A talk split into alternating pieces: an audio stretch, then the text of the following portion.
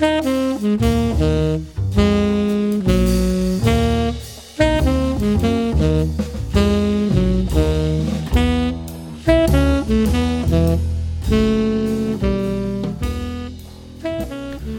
to a new edition of the Neon Jazz interview series with Netherlands based jazz bassist, composer, and educator Joris de. Arriving in New York in 1992 with just his bass and a suitcase, he took lessons with the great bass master Ron Carter, quickly met many musicians, and started to work quite a bit. A year later, he made his first CD. He talked about all of this and his newest 2019 CD and a great book included with it called In the Spirit of Rashied Ali. The free jazz and avant garde drummer, best known for playing with John Coltrane in the last years of his life, was a member of the Rashied Ali Quintet for nine years, an experience that changed his vision on music. He has recorded 10 plus albums as a leader and established himself as a composer, record producer, educator, and a band leader. So get to know him and dig this interview, my friends. Speaking of wonderful, your book and CD in the Spirit of Rashied Ali is a really nice book. It's really well put together. And my first question to you is this What inspired you so much about Rashied that you wanted to kind of do this in honor of him? We, we played together for like nine years, and we were in the middle of something. We were, the band was really cooking, and all of a sudden he passed away. So that was something that felt like it, it, was unfinished. We were in the middle of, of developing the music together and and, um, and artistically, you know, like really inventing things. And so it felt like somebody had to finish that or, or at least continue that.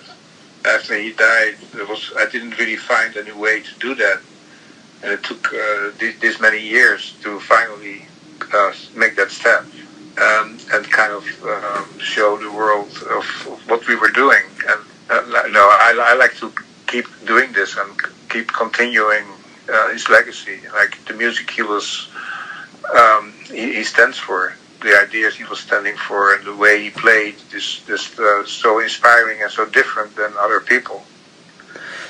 So it was a logical thing for me to do. So, do you think the the part of him leaving suddenly and too soon was kind of akin to also John Coltrane?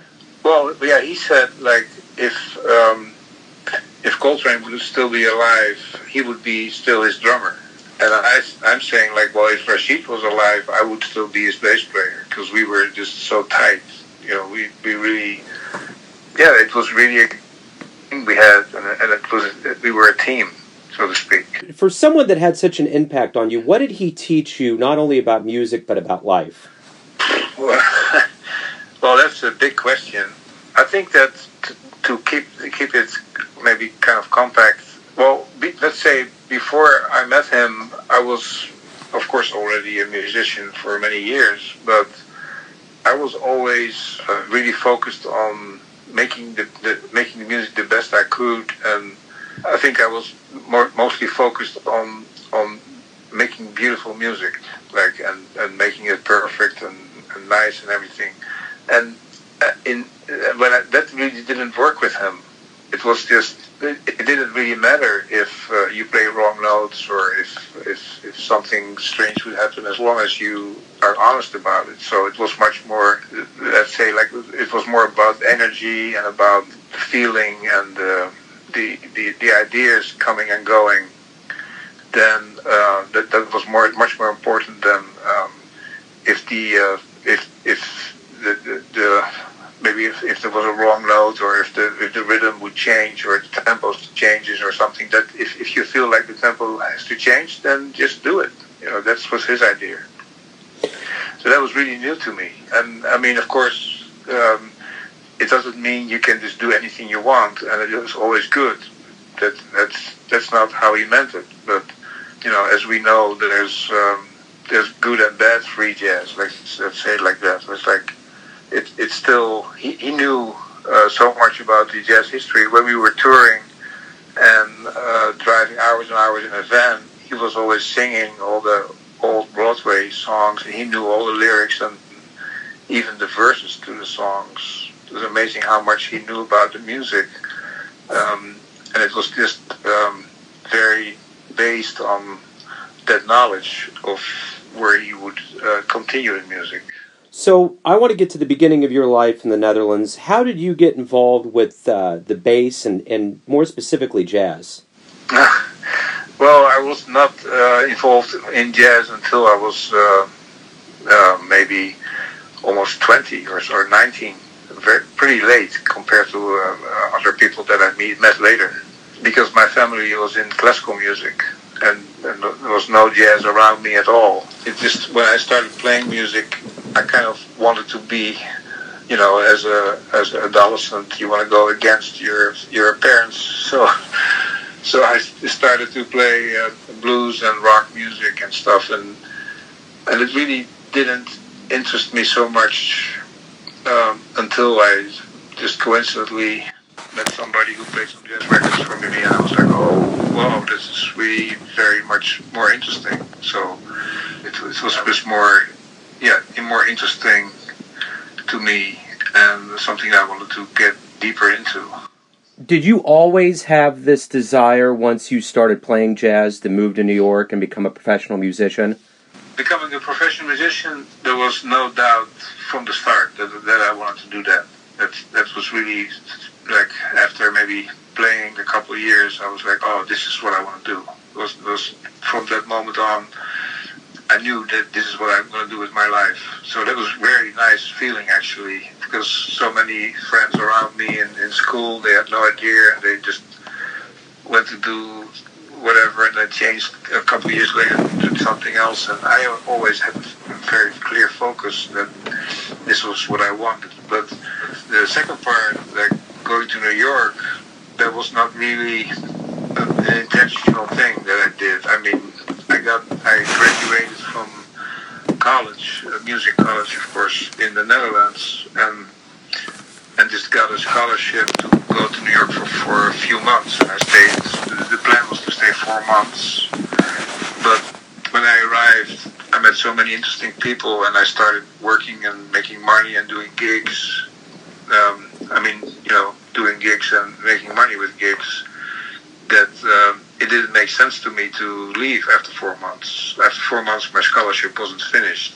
But financially, I could still stay stay longer and longer and longer and longer until like you know it became like 25 years instead of four months. In the beginning, you started taking lessons with Ron Carter. That had to be a huge moment for you. Well, yeah, the first time was a huge moment because it was like, wow, my my hero, like right life right in front of me. Uh, I was always, um, you know, like since I played bass, I, I, looked up to him and Ray Brown as two of my heroes, and Paul Chambers, of course, but he wasn't alive at that time. The the lessons were, you know, he's a. He, the, the lessons we didn't click so much personally. It, it didn't really. I mean, I was very impressed by um, the, the fact that, that I met him and that I could ask him questions. And, but we didn't have a real click uh, as persons. So, you know, it didn't last very long. I started just to be in New York and go around the scene and, and, meet a lot of people, and that was really a lesson for me. I went to so many concerts of, uh, and checked out so many different players, and, and that that was really what I where I learned a lot. Being around those people, talking to them, being right there uh, at, at the stage, and then when I would be on the stage, I was okay. Now it's my turn. You know, it's like a lesson, like a pretty practical, hands-on lesson for me was to go to jam sessions and to go to gigs, to concerts in New York at that time in the like early '90s. The first, my first gig ever in America was at City Lights in Kansas City. Oh, right on.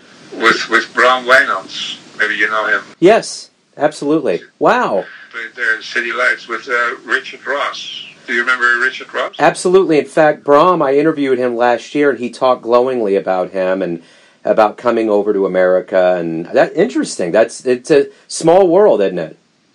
Yeah, I, I was in his in Bram's trio, and and Bram and Jurgen, the drummer, they fell in love with Kansas City Girls, and I went went home alone. He, they stayed there. I went back to Amsterdam by myself. Yeah, that's interesting. I had no idea. He had he had told me the tale of coming over and staying and um, all of that. So wow, that's that's that's interesting. So my question to you is this: Your first CD with Don Braden and Cyrus, that had to be kind of a dream realized. Was it for you? Oh yeah, absolutely. That was after we recorded it. And it was released, and I was like, wow. Um, what do I do now? like, I reached my dreams, so uh, you know, uh, what what's what else should I do in life with my life? You know, for a while I was like, like really, and actually that, that I still find that one of my best records, and and I for years it, it took me years to see like, okay, the next record and the next record they also have value and and and then maybe until the big band record, I don't know if you checked that one out, but but the into Big Band, that that was finally a record. But now finally, I did made a record that that stands up to that standard because that first record was, you know, I don't know. I, I was very happy with that. So over the course of ten plus albums.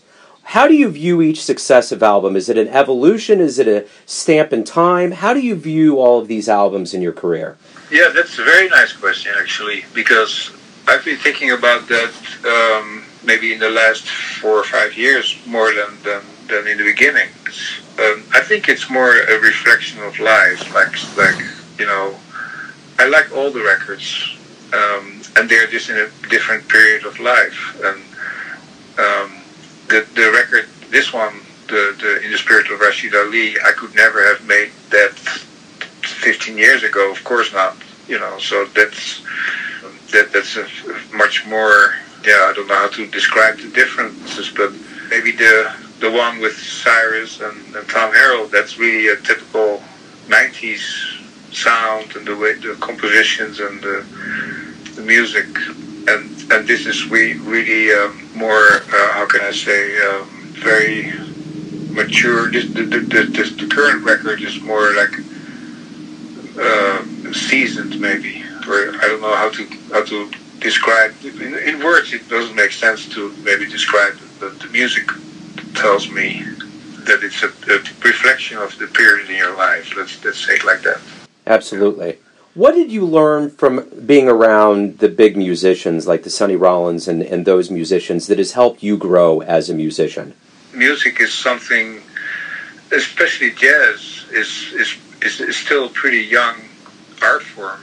Yeah, it's kind of the best way to learn it is um, from what I just described, like seeing other people do it and then reflect on that and then think about what you're doing and then see if if um, if as as an artist yourself you can give some meaningful contribution to it. And sometimes um, you know maybe it takes a, a little while just to you play gigs and concerts and with a lot of people, and then of course this is all meaningful. But um, to make a record like with a meaningful statement, that's something that yeah, kind of it's almost like you give birth to a baby or something like that. You know, it's like it's something that is kind of maybe not really uh, uh intentional, but it just happens, and then it's a lucky shot, and uh, everything comes together. Like as far as your uh, artistic decisions that you make to to to shape it. And my next question to you is this: At this point in your career, are you happy with where you're, you're where you're at with what you've done? Yeah, I'm happy.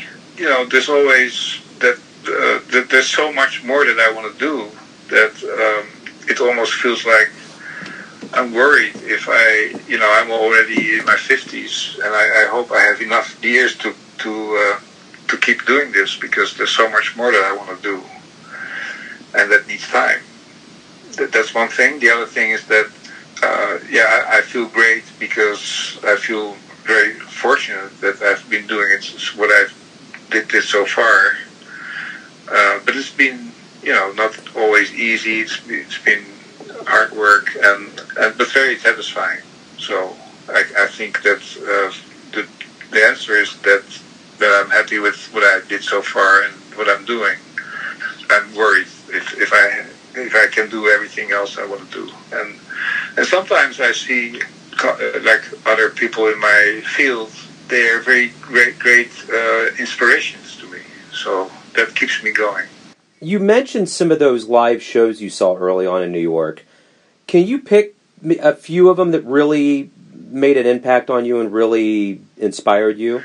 Well, I used to hang out in, in Bradley's. I don't know if you've ever been there. It's not there anymore, Bradley's, but it was a kind of an after hours bar where everybody would go after their gigs, and uh, all the musicians would get together and and hang. You could sit at the bar with uh, on the left side George Benson and on the other on the right side Freddie Hubbard, and just be talking to them while on the in the in, while uh, in, in on the stage Hank Jones trio would be playing. You know, so there was like some crazy uh, stuff. It's like almost being in, in heaven. That was very impressive. Also, um, some of the the I, I hang out a lot with uh, Peter Washington. He was very influential person to me too. He was just a friend. He was actually two, two a couple years younger than me, maybe three, four years younger than me so inspiring and such a great musician and, and nice guy. So I went a lot, hang out with him a lot, went to his gigs and met a lot of people through him. And then, of course, the, the people that I started playing with, such as uh, Don Braden and and, uh, and people like that. So Peter Bernstein, you know, we were all young and uh, and we are inspirational to each other. You've dedicated your life to jazz, and I want to know very simply why do you love jazz?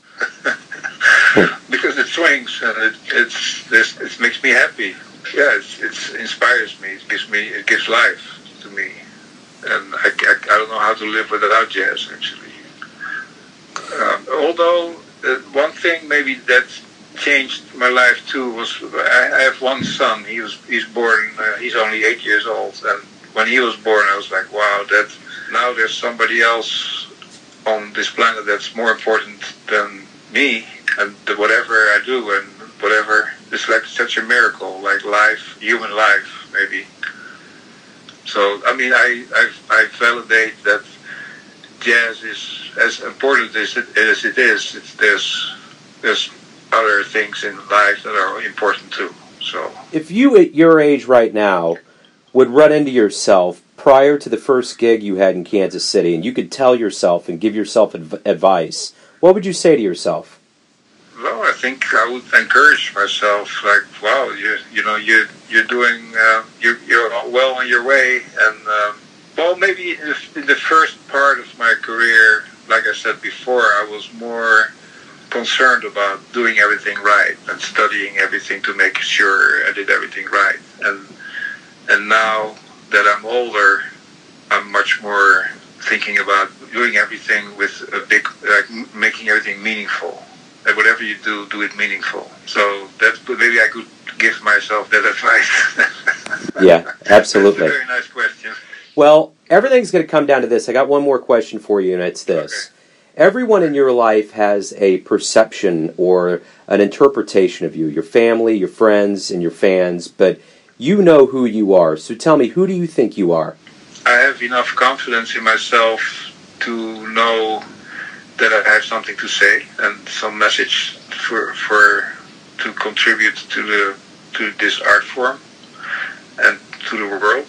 And on the other hand, I'm also I'm very much I, I could never do this without the inspiration and the, the lessons I learned from the people around me, such as Rashied and, and even like colleagues of my age, like Don Braden and, and Kevin Hays and, and Pete Bernstein, people like that that I that I met throughout my career, uh, and still meeting, still, and even learning from students and from younger people how their their attitude is. So, yeah, and I'm I think that it's it's maybe it's a road that I feel I'm on, and I'm not in the beginning of the road, but I'm certainly not at the end of the road. So there's, there's still a lot to learn, and um, a lot of stuff that that I I don't know yet. I don't do it right yet, and I still uh, fight to uh, to to uh, keep going and make things better, and not never be satisfied and laid back. That's perfect. That's a great answer.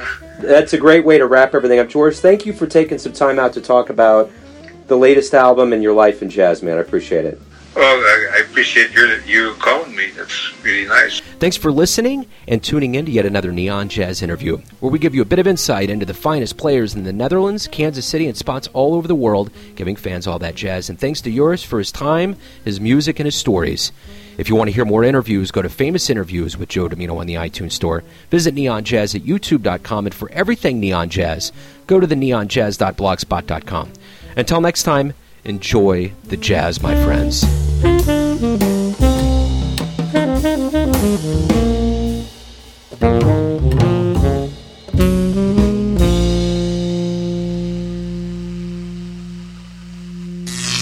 Neon Jazz.